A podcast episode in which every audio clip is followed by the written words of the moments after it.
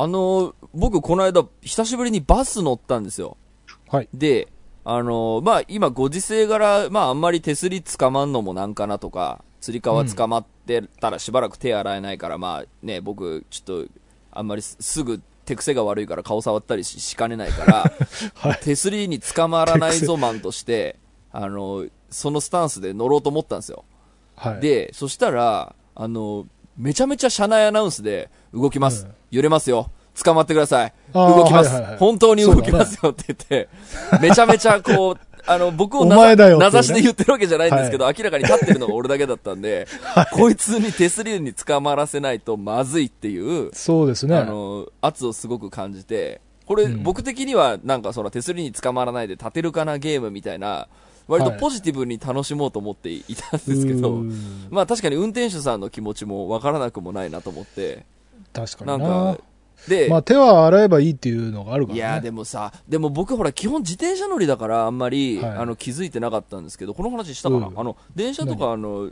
バスに乗ると、うんもしどっか捕まるとするじゃない？で、うん多分なんか、あの、見知らぬ人の何か悪いものみたいなのがある可能性って自転車に乗ってる時より絶対多いと思うわけ。まあ、そうね。接触面人が触った後だからね。うん、で、あの、電車とかバスに乗った後って、さっきも言ったけど、ね、手がしばらく洗えないっていうのは結構、精神的なあのーなんだろう、焦燥感があるなと思にって、はいはいはい。なんかなので、えっと、なるべく触んないようにしようって思ってたんですけど、でうん。電車ぐらいだったら全然、あの、手、釣り革捕まんなくてもなんとかなるんですけど、やっぱりバスって、ね、東京都内だとやっぱり道も狭かったりするからそうね、結構揺れるよね。揺れるなと思って、やっぱ運転手さん的にはどうしても掴んでほしいんだなっていう気持ちをものすごい感じ。たなと思って、うんはい、という話でした。はい、今週も始めます。はい。田代智和と。田淵智也のタッチレディオ。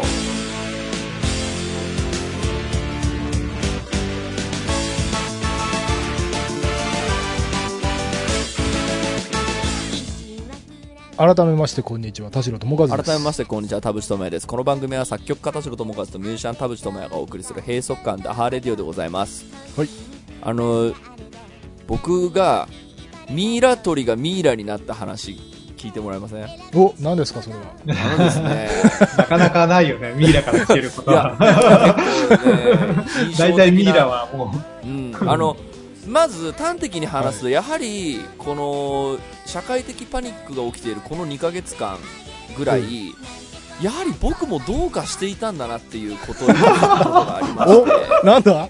何ですか？ね、えっ、と、まあ、主にやっぱそのタッチレディオとかでやっぱりそのみんなではほらこう割と同じ目線で話聞いてくれる仲間みたいなのでこうキャッキャなんつってあの、僕たち僕のあの経験してきた勉強してきたこと発表会みたいなつもりもあってこうウキウキしてたのもああったんですけどなんかねここ数週間やっぱりちょっとね向きになっていた感じが振り返るとあるなと思ってはあ。編集とかしててもちょっと思ったんですよね。うん。あのちょっとやっぱ口が悪いとか、もともと僕、口悪いんで全然そこは嘘でもなんでもないんですけど、はいなんかこれがあの友達界隈とか、居酒屋内の話だったらまだ全然あの表情も見えるし、笑える話が、意外と外見あんまり良くなかったんじゃないかなって振り返っているんですね。あー、なるほど。あと一応あのもう一個言うとあのリモート収録って声大きくなりません、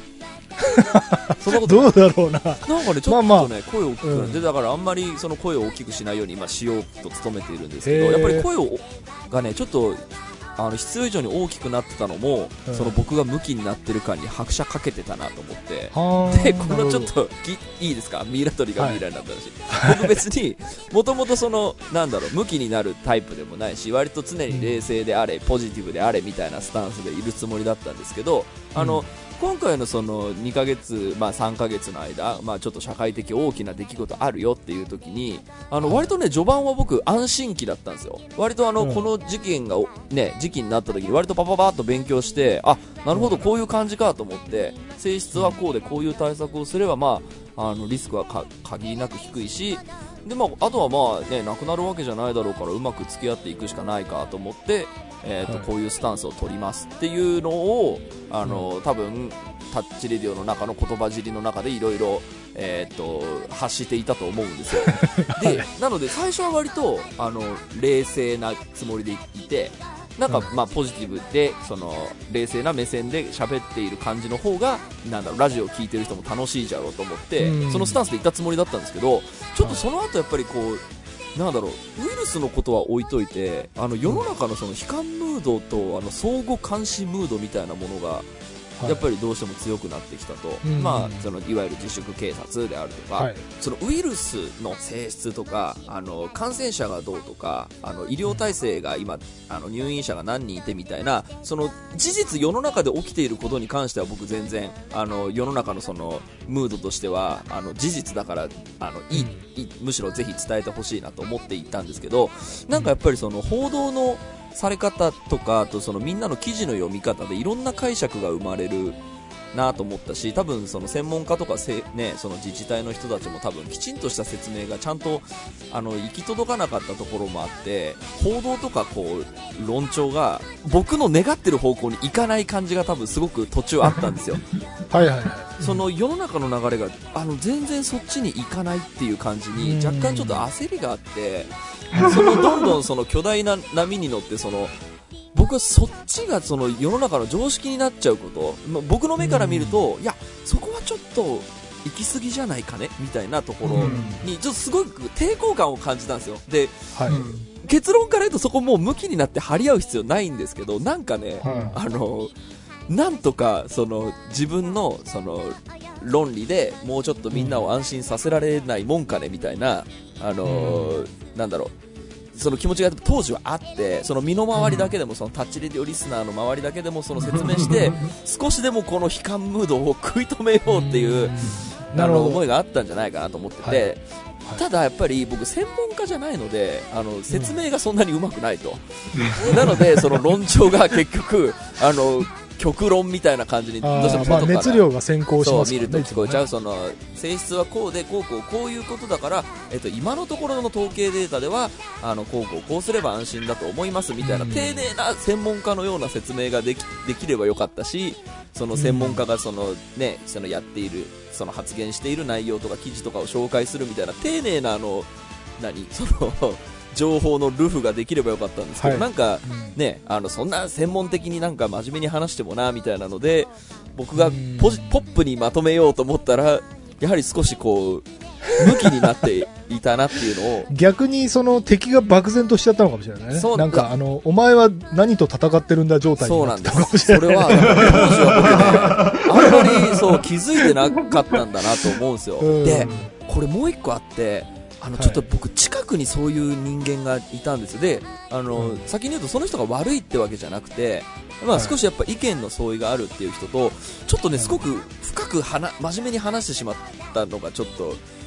あって、あなるほど、そうか僕の知ってる人でもこういう感じになるかと思ってなのでそこに対してこういう性質ですよ。でこうやって対策すればあの大大丈夫ですだからね、そのちゃんとあのうまくその付き合ってあのやっていきましょうよみたいなそのん。僕的にはそういう説明の仕方をしたつもりなんですけどやっぱりそのお互いのねその見てる情報とかでズレがあるしなんかやっぱりどうしてもねそれで死んだらどうすんだみたいなこと言われたらまあ確かに死んだらあ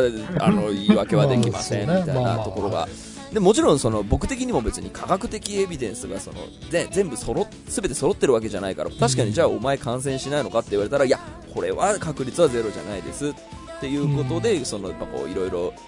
でやっぱそのそうなるとなんかだんだんちょっと僕も向きになってきちゃってじゃあいいのかと。それでこの業界マジで死ぬぞっていうそのはい。なんかちょっと言わなくていいこととかをちょっとそのあスタンスを取ってきちゃってこれね。いつまでそのスタンスで行くつもりだみたいなあ。そのなんだろう議論をなんだろうなんとかはい。はい、ね説得しなきゃっていうのがあの冷静な説明ではなくただ向きになるっていうのが、まあ、近くであったのでその延長線上がやっぱりこの、あのタッチレディオでも起きていたんじゃないかなと思って。なんでみんな分かってくんないんだと。そのはいはいはいはい。ちょっとだんだんその冷静にとかもっとちゃんと丁寧に説明するとかそういうこと専門家のそのいろんな意見をちゃんと紹介して一個一個検証していってみたいなまあそれこそそのあの教育系 YouTube みたいなことをやればもうちょっとあのなんだろう僕のなんだろう僕が少なくとも僕がその得た知識に関してのそのお裾分けはできたかもしれないですけど、なんでみんな分かってくれないんじゃんムキーとかってなってるとここでミイラが完成したなと思って、あーなるほどなるほど。田代さんとかも感じてませんでした？田淵君最近ちょっと危ない。いやいや、まあ、危ないというか、フラストレーションが溜まってんだろうなっていうのは思ってたけど、そのミイラとか、あんまりそこまで深く考えてなかった。いやないや、それはさ、だ単純にほら、それはもちろんバンドマンなわけだからさ、ライブは全部吹っ飛んだとかさ、そのまあ、俺自身もすごいいろいろ仕事吹っ飛んだりしてるし、フラストレーションはあるから、からこれでこのまま世の中いいのかいっていう疑問を持つのも当然だし、そのそこにソリューションを見出していこうっていうのも、まあ、当然だから。ともこの世の中の中であの楽しめるやり方はこうだと思います、だから序盤は僕ほらそういうスタンスだったと思うんですよ。タッチリスナーだけには どんどんおかしくなってこるの感じ分かってもらおうと思ってそのポジティブに冷静にいくとどんな時でも乗り換えられますよみたいな。なるほどね。それがなんかだんだんやっぱりその周りに食らってしまう感じでやっぱりうん。あの別にその人が悪いってわけじゃないんですよ。そっちはそっちの,、はい。その常識があるわけで、そこに関してその向きになって戦っていくとやっぱりあのなんか最初あのツイートを見た時におせなんか結構す信頼できる専門家だなと思ってその人のツイッターフォローしたりするとなんかだんだん口悪くなってくる感じが結構あーあるね。ありませんでした？いや調子に乗ってくるそうなのよ、これ、多分あの多分その現象なんだなと思って、多分あのツイッターとかだとそのいろいろその別の、えー、と思想を持ってる人たちからのこうひ批判とかが飛んでくるだろうので、だんだん、うん。なんで分かってくんないんじゃっつって、多分みんなそのこう口が悪くなってくっていうこのメカニズムに僕も見事にはまったなと思っていて。なるほどね。そうだから、あのー一番最初に思っていたどんな時でも冷静であれポジティブであれってその、んそうそれをタッチレディオではその広められたらいいなって思ってたのが、うん僕真逆のことやってたのかもなっていうのをなるほどね。振り返ると思ったなと思いましたよ。その話聞いてて思ったのは、ミイラ取りの話聞いてて思ったのは、なんか、ポジショントークみたいな、うん。なんかそのポジション立っちゃったら、うん、もう、まあそうよね。すだからそのね、立場からの言い言い方しかやっぱそうなんですよ。うん。できなくなっちゃうっていう。結局その田淵君が言ってるそのポジティブっていうのはあるポジションとかあるその場所からは。ポジティブにそのなんだろうそのまあだから仕事というかそのねエンターテインメントを殺さないためにどうしたらいいかっていう意味ではポジティブなうんその話をしてたはずなんだけど、えっ、となんか社会とのズレが生じてそうですね、なんかそっちが常識になっていく感じがすごくうん。怖かったです。あくまで別に僕が正しいわけじゃないと思うんですよ、もちろん、うんうん。必ずしも正しいわけじゃないけど、えうん。そっちに世の中行くと本当にその言うことをみんな聞くと結構やべえ感じになるぞっていうのはうん。やっぱエンタメ界に関しても、まあ、今現在に関してはこれ収録してるの6月12日放送のうん。わずか2日前ですけど、はい。緊急収録ですけどなんか、あのーやっぱちょっとうーんなんかそっちにあのを基準にするのであればその基準から以上には迷惑かけない形でこういう面白いことをやり方もありますよっていうのが、あのこうまあ、エンタメだったり音楽シーンのやるべきことなのではないかなと思ってる気持ちもあったりするんですけど、うん。なんか、うん、世の流れ見てるとあそっちが常識になっていくかっていう感覚はやっぱり、ね、音楽シーンの内部にいる人間だとやっぱり、あのうん。すごく肌で感じているところがあって。はなんかまあこれ、まあ、今ねパニックな状況だと思うし多分あの自治体とかが言ってることもきっとコロコロ変わっていくと思うのでだんだんあのね、いろいろそのなんだろうこう共通のエビデンスが揃ってくるとあの、ね。ね整ってくるかなと思うので 僕は今そんな焦る必要ないのかもしれないですけどやっぱりここ2ヶ月、あそっちに常識いくみたいな その感情にちょっと振り回されたなって思いました。うん。気をつけます。お疲れ様でした。いやいや、なんかやっぱり、あの結構あの、ミスター醤油工場とかにもね、その、いろいろ話を聞いたら、やっぱり、そう、ちょっと田淵君、やっぱここ2ヶ月の間、やや、危ない。確かに、やでつって。で、一生懸命いや、いい友達を。そう、いい友達を持ちましたね。で、やっぱり、あのね、タッチメールにもその批判のメールもらいましたけど、まあ、あの、僕はもともと口悪いとか、その、ね、ポジショントークの圧が強いみたいなのは、まあ、今に始まったことじゃないので、まあ、怒ってね、離れていく人は、まあ、それは、ね、しょうがないかなとは思ってはいるけどうん、多分、ね、タッチリスナーのコアな人の中に心配してた人もいるんだろうなと思って、田淵大丈夫かなみたいな。まあ、ただね、でももそのまあ田淵君は今反省してるようだけどその最近結構あのツイッターとかもさもうどんどんあの地獄みたいになってるんだけど、はい。あのなんか例えばその人種偏見の問題とか、なんかセクハラの問題とか結構著名人もやっぱり黙っていることはその悪に加担するのと同じだって言ってそのやっぱり私たちも言わなければって言って結構セレブとかうんが発言するようになってきてるんだけど、うん。でそうすると結局それに対してのまたクソリプとして、うんあのあなたの出演してるドラマとかあなたの作ってる音楽好きだったのになんかそういうことを言わないでほしかったみたいな、ね。あのクソリップファンみたいなのもやっぱどうしても同時に現れてしまうので、ねその何かを発言したことによって批判が来るからそれが不快だから発言しないっていうのもまた一つ間違ってると思うんだよね、だからやっぱり自分が正しいと信じてるものは敵を作ってでもまあしょうがないから言っていくっていうのもまあ一つの、まあねなんかあの、うんその冷静さを失っちゃいけないなとはすごく思ったですね。うんやっぱ正直、まあうん。あの、いくら僕は基本か、あの発言が過激思考だとはいえ、うん。ちょっと自分が冷静さを書いてると意外と自分でも見てらんねえっていうのは、あの売り言葉に買い言葉みたいなね。そうですね。なのでそのね、はいコアリスナーでちょっと無意識のうちに心配をかけてしまってたらちょっとね、うんここに関してはすごくね、ちょっとね、悪かったなと思って目がご心配をおかけしま取りした返すぞということでね、今週も 30分間あなたの閉塞感をダハタダハッチ。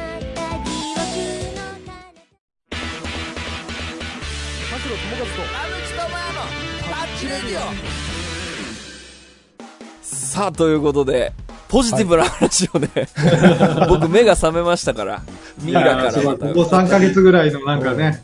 一番まあこう、まあまなポジティブな話をするとすると、あのー今、オンラインライブというものが、えーっとう今、業界的に、まあ、なんとかここ盛り上げようっていう流れになりつつあって、まあね、ちょっとライブハウスも再開し始めたから、この後どうなるのかわかんないけど、とりあえず今、あのオンラインライブの可能性っていうのをより、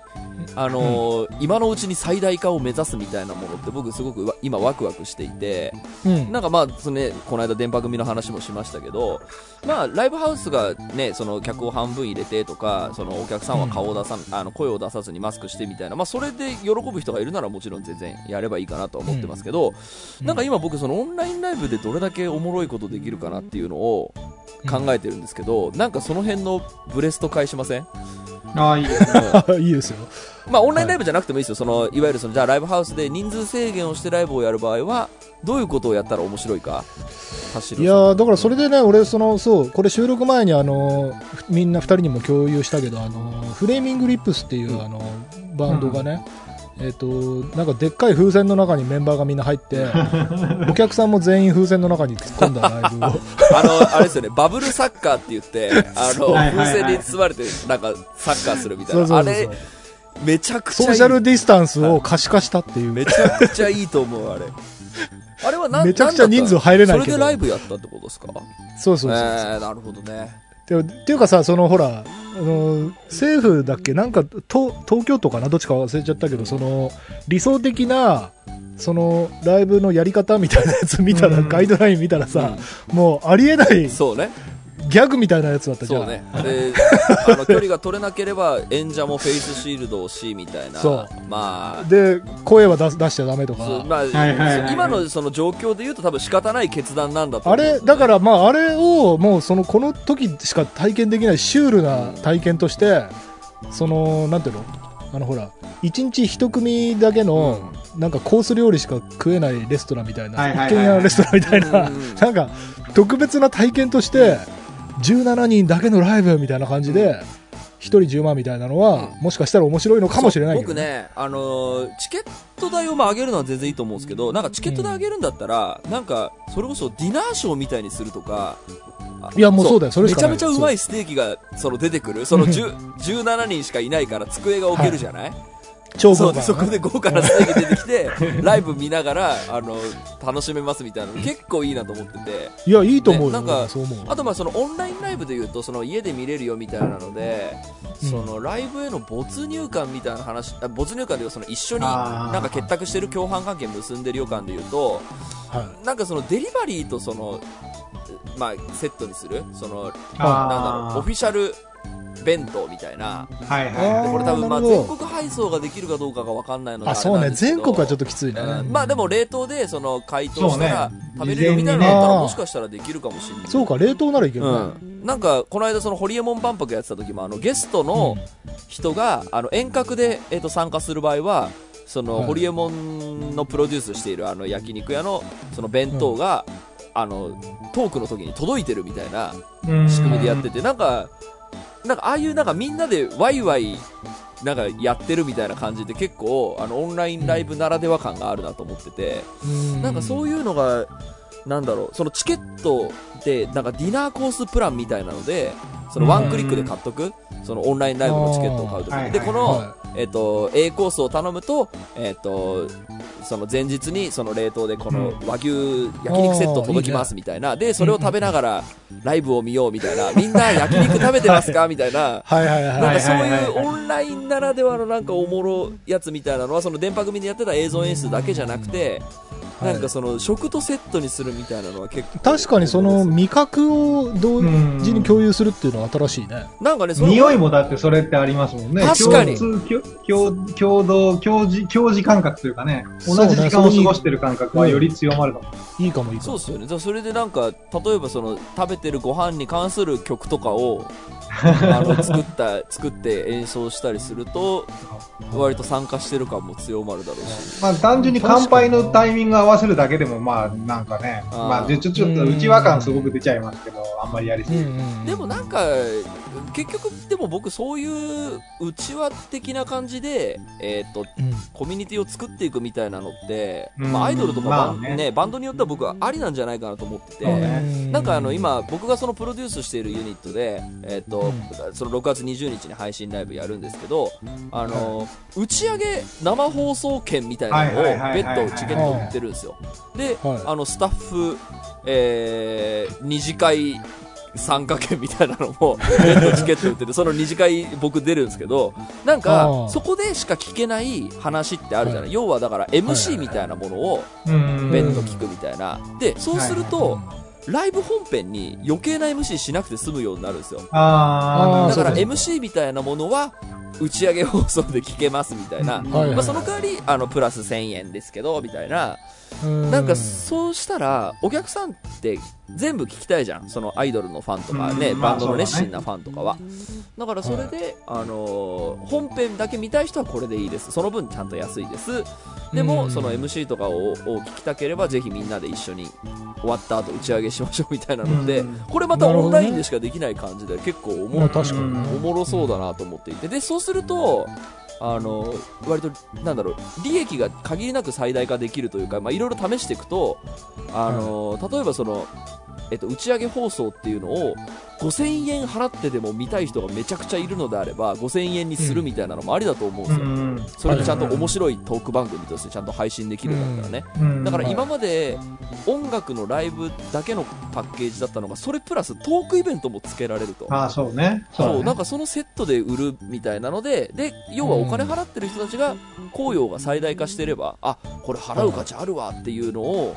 なんか見つけられれば、なんか良いものにな、できたりするんじゃないかなと思っていて。うん。いやあとね俺その共犯っていうのとちょっとまたそれ今そのパフォーマンスやる側と、まあ、お客さんとの共犯っていう話だと思うんだけど俺もっとコラボが増えてもいいかなと思ってるのね。やる側の、うんうんうん。で、あのーまあ、やっぱりコロナの影響でそのニュースとかでも、あのよくたびたび目にするんだけど街の例えば商店街同士で、あのーある飲食店とある飲食店がこう、はいはいはい。セットでなんかその豪華デリバリー弁当みたいな感じでその商店街の特色を全部盛り込んだ、あのー2000円弁当みたいな感じでうちの商店街の弁当だよみたいなのとか。あのなんか俺その仲間がみんなでやってるみたいな感じであの元をたどっていくとふるさと納税にたどり着くんだけどあれってその地元を応援したいっていう純粋な気持ちの人もいれば、まあ、もちろんギフトを送ってて返礼品目的の人もいると思うんだけど、あれ結局その町にタックスが落ちるわけでしょ、でその感じでいくとさっき田淵君が言ってたその飲食物が届いて配信ライブを見ましょうっていうのが、えっと、ライブハウス支援にもなりつつ、そのライブハウスの、えっと、周りの飲食店とかがコラボして、その、えっと、冷凍、なんかソーセージとか、冷はいはいはい。なんかが届くと。で、なんかわかんないけど、そのクラフトビールかなんかとソーセージかなんかが届いて、うんで、その配信ライブはやってる会場は、その、えっと、それを全部手配したライブハウスで、みたいな。で、そのチケット代はアーティストにももちろん入るけど、うんその飲食店とか、そのライブハウスとかのサポートにもなるっていう、そのいいですねふるふるさと納税的な。面白い、うんあの横浜アリーナとかでライブやるときにあの、うん。駅の近くで今日このチケット持ってる人はなんかビール一杯ああ、タダみたいなのあ。るじゃない、半券持ってるとね。そう。あれの応用で、だからその近くの商店街で今週このバンドのライブがあるっていうのをキャッチして、その、なんだろうアーティストのなんか、うん。えっ、と、すなんか専門セットみたいな飲食店が出して、で、うん。えっ、と、お近くに住んでる皆さん、今日この、えっ、と、チケット持ってる人はこのお弁当が安くなりますみたいな。それが全国規模でできるってことですよね。そうね。そうどこでもそれをパッケージにできちゃうっていう。なんか冷凍とかで送れば、事前に送っておけばいいってことであれば確かに。これほら、国民的アーティストとかね、サザン、ね、サザンオールスターズも今度やるって言ってるけど、サザンオールスターズみたいなのだったら結構商店街の人たちみんなノリノリでそういうのをやりそうな。で、ね、そうね。街みんなで、その、サザンを盛り上げようみたいな感じに、だって、フェスだって基本的には町おこしありの関係でやってますもんね。フジロックだったら越後ユーザーだし、そうね。みんな、そうね。まあそのフェスに合わせて街ぐるみでいろいろね、出品したり、出店したりっていうのを考えれば、あそれの応用編は確かにありそうですね。なんかじローカル、んなんか B 級グルメみたいなやつとかね。なんか、ある意味その逆転の発想というかね、うん。一番遠いものですけど、オンラインとローカル。そこが、いや、ででも、あの、ほら、うん今、ちょうどコロナの影響でさ、そのデリバリーとか、あのーテイクアウトとか流行った影響で、今までやってなかったお店も、なんか宅配とかをするようになったじゃない、なんか冷凍パッケージを開発したりとかしてるから、むしろこれでまた平常に戻ったら、その人たち多分やめちゃうと思うんだけど、それをやめないうちに冷凍技術とか宅配技術が今あるうちに、うん。そのライブとセットっていうのを企画すれば、あのなんだろう例えばその都度なんか面白いなんだろうそういう冷凍の宅配とかやっうん。てる会社さんを見つけてコラボしてもいいと思うそうね。そうそうそう。今の、ちょ、ちょっとこ、今、テイクアウトの方に今話移っちゃいますけど、今回のそのテイクアウト革命が起きている時に、あの、まあ、ちょっと少しネガティブな話になっちゃいますけど、やっぱ、あの、はい。容器頑張らなかった店っていうのの、あの、味がやはり少し、お店で食べるほど美味しくないっていう、逆に言うと容器がしっかりしてる店って、そうね。すげえうまいんですよ。え そうそうそう。なんかさそうそうありましたね。なんかあの段ボールみたいななんかうん染みちゃうやつに汁物入れてるとですよころがあるよねだから、それを駅からぶら下げて帰ると結構こぼれてたりするんですよ。わかるわかる俺ここの、なんでこれ染みるやつに液体この出んだよ店めちゃくちゃ好きだったんだけどな、みたいな。だかる。これテイクアウトだとちょっといまいち楽しめないから早く開いてくんねえかなみたいなのはやっぱあったりして。なんかね、うん容器とかがそれこそ進化するっていうのはすごく期待したいですけどね。そうね。冷凍技術はでも多分ちゃんとその冷凍のスキルのあるところはすごいからもうあの寿司とか丸ごと冷凍で送れる時代になってるから、ね。へえすごい。何それああるよ。その後で送る教えるよ。えそのえ 冷凍で寿司が届いて？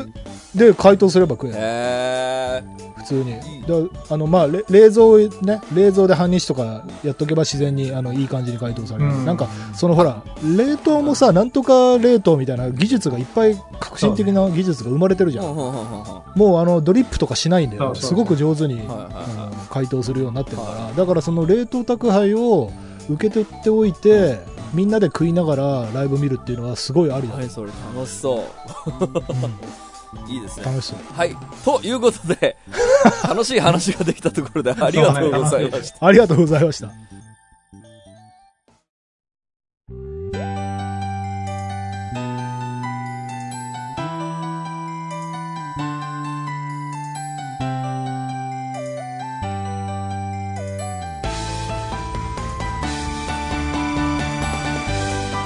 はい、エンディングのお時間でございます。今週もありがとうございました。ありがとうございました番組のご意見、ご感想は、えー、ブログのメールフォームよりお寄せください。タッチ2人に話してもらいたいこと大募集でございます。えー最近田淵おかしかったと私も思ってましたというメールも大募集でございます。えー、E メールアドレスは、タッチレディオアットマーク Gmail.com、tacchiradio アットマーク Gmail.com、えーでございます。えーオフィシャルツイッターの方もぜひチェックしてください。えーということでですね、えー少し、あのまあ、自分でも振り返るに、こう、ちょっと確かにどうかしてたなというところを少し、まあ、そういう意味での自粛明けが今回の回だなと思うと、ここからよりポジティブにタッチレディオをね、盛り上げて いければなと思いますけど、どうなんでしょうね、今後、その、なんだろう、世の中の流れとか、世の中にがで起きている常識に対して、いや、これおかしいだろうって言わない方がいいんですかね。いやいやいや、だからそのさっきも言ったように、その、漠然と、なんだろう、敵というか、うん。なんだろうな、目的が分からずにぼんやり喋るから、あの、逆にみんなが敵になっちゃうんだと確かにね。うん。うん。いやな、その、うんうね。なんかこういうのが良くないと思うっていうターゲット絞って、これは良くないと思うんで僕はこう改善したいですっていう、ああーの、し絞り込んでれば、その確かにね、八方に敵を作らずに多分済む、済むと思うんだ確よね。かにね。いや、なんかね、そう、結構その後も、じゃあどうやったら人に、その、説明できるだろうっていうのも引き続き考えてるんですけど、なんか今日すごい思ったのは、やっぱりその、マスクマナーみたいなものが、まあ仕事現場でもどこでもそうで、あの、まあそれできるならした方がいいだろうってあるんですけど、あの、うん。なんで、その、い自治体とか政府のガイドラインでマスク着用っていうのを、ま、はい。まず言うじゃない？はい。じゃなくて、なんで大声で喋るっていうのと歌うっていうことが、えっ、と、今んとこ危ないのでっていう、ここに関しての説明をしないで、なぜマスク着用っていうことを先に言ったのかなっていうのは、はい僕すごく、あの、引っかかっていて、うなんかその、じゃあ、喋らなくて人と距離取ってんのにマスクする理理由って、これエビデンスあるのかしらみたいなことは僕的には気になっていて、な何もないままマスクしましょうっていうルールに、はい。僕的にはすごく一足飛びに見えていて、そうそう。まあそうね。それはわかりますだからその手を洗おうっていうのも、えっとなんで手を洗わなきゃいけないんですかっていうと手洗わずに顔触るとまずいからうんだからその顔触るなっていうのも同じぐらいあのそうね。ちゃんと宣伝してほしいんですけどそうね。んだからそこをなんだろうそこに関しては僕の認識とズレがあるからぐぬぬってちょっと向きになっていたのかなと思ったりもしてて。もうみんな価値観が違ってる中で言ったところでやっぱりね、ポジショントークにどうしてもなってしまうから、まあだったらもう戦わない方がいいかっていう気持ちも なかいや、まあ納得感がないときに、そうなん納。得させられる、なんか気持ち悪さは、それこそ新しい生活様式ひっくるめて全部あって、でそういうのに反発してきたからロックミュージシャンなんであってっていう意味では、すご一貫はしてますよ。だからそのスタンスは正しいと思いますよ。うんいい意味での新しい生活様式、プラスになる意味での生活様式みたいなのは僕すごく大歓迎なんですけど、うんなんかその今世の中でね、動きかけているその全てが全て、その、え、その結論って早くないみたいな、その結論に行き着くまでに、ねはいはい。そのマスクつけるっていう結論に行き着くまでに、こうこそうこうだからこうこうこうででこうこうこうしててもこれだけのリスクがあるのでじゃあマスクつけましょうっていう、うん。うん。なんだろうそこの間の説明が僕すごく抜けているのはなんかこそううそうそう。そう。いやいや、あの、そ、そ、そ、その指摘は当然あって、説明されてないのに、みんな、なんか、だって逆の思考停止ですからね、それって。あの、うん悪いことだったら赤信号をみんなで渡ればの話になっちゃうような、うんあの、うんし回路になってるから。そうですね。とはいえ別に僕が言ってることは必ずしもね、あの、科学的、エビデンス的に必ず正しいってわけではないから。そう。いや、なんか、あのーあれですけど、説明したらわかるよねっていうラインをどこに置くかっていうのって、本当にさじ加減でう、。うんん説明してもわからないっていうか、その説明だともう説明されてももう理解し、し得ないから、説明省省かざるを得ないっていううん。相手と、そうね。で、じゃあ論文読んでくださいって言われて、うん。誰もが読めるわけじゃないから、ね絶対そこはもう、うんあのー落としどころってのがあってうん、田淵君が求めるレベルの説明っていうのもあるし、科学者が納得するレベルの説明っていうのもあるし、そうですね。全然必要なく、ここのぐらいのうん感覚で、じゃないといっていうのもあるし、だから、うん。まあだから、そういう意味じゃ、今の寺さんの説明を引き継ぐならば、政府の説明が全員が納得するあの、簡単な一言まは、マスクしてっていうのが。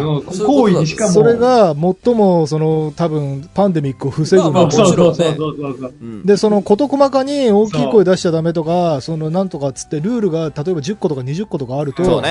うわ、もうめんどくせえ、守れねえっていう頭がパニックになっちゃう人いるから。いるでしょ因果関係まで行っちゃうと、もう、もはや、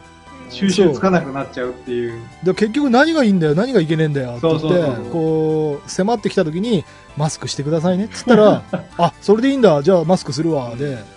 住む人たちがだからその人それぞれそのリテラシーに対して指標とすべき対象って多分それぞれあるはずなんですよ。この専門家のツイッターなのか、英語読める人だったらこの論文なのか、WHO なのか、政府なのか、自治体なのか、あーあ、それのイエスのチャート作ればいいのか。ああ、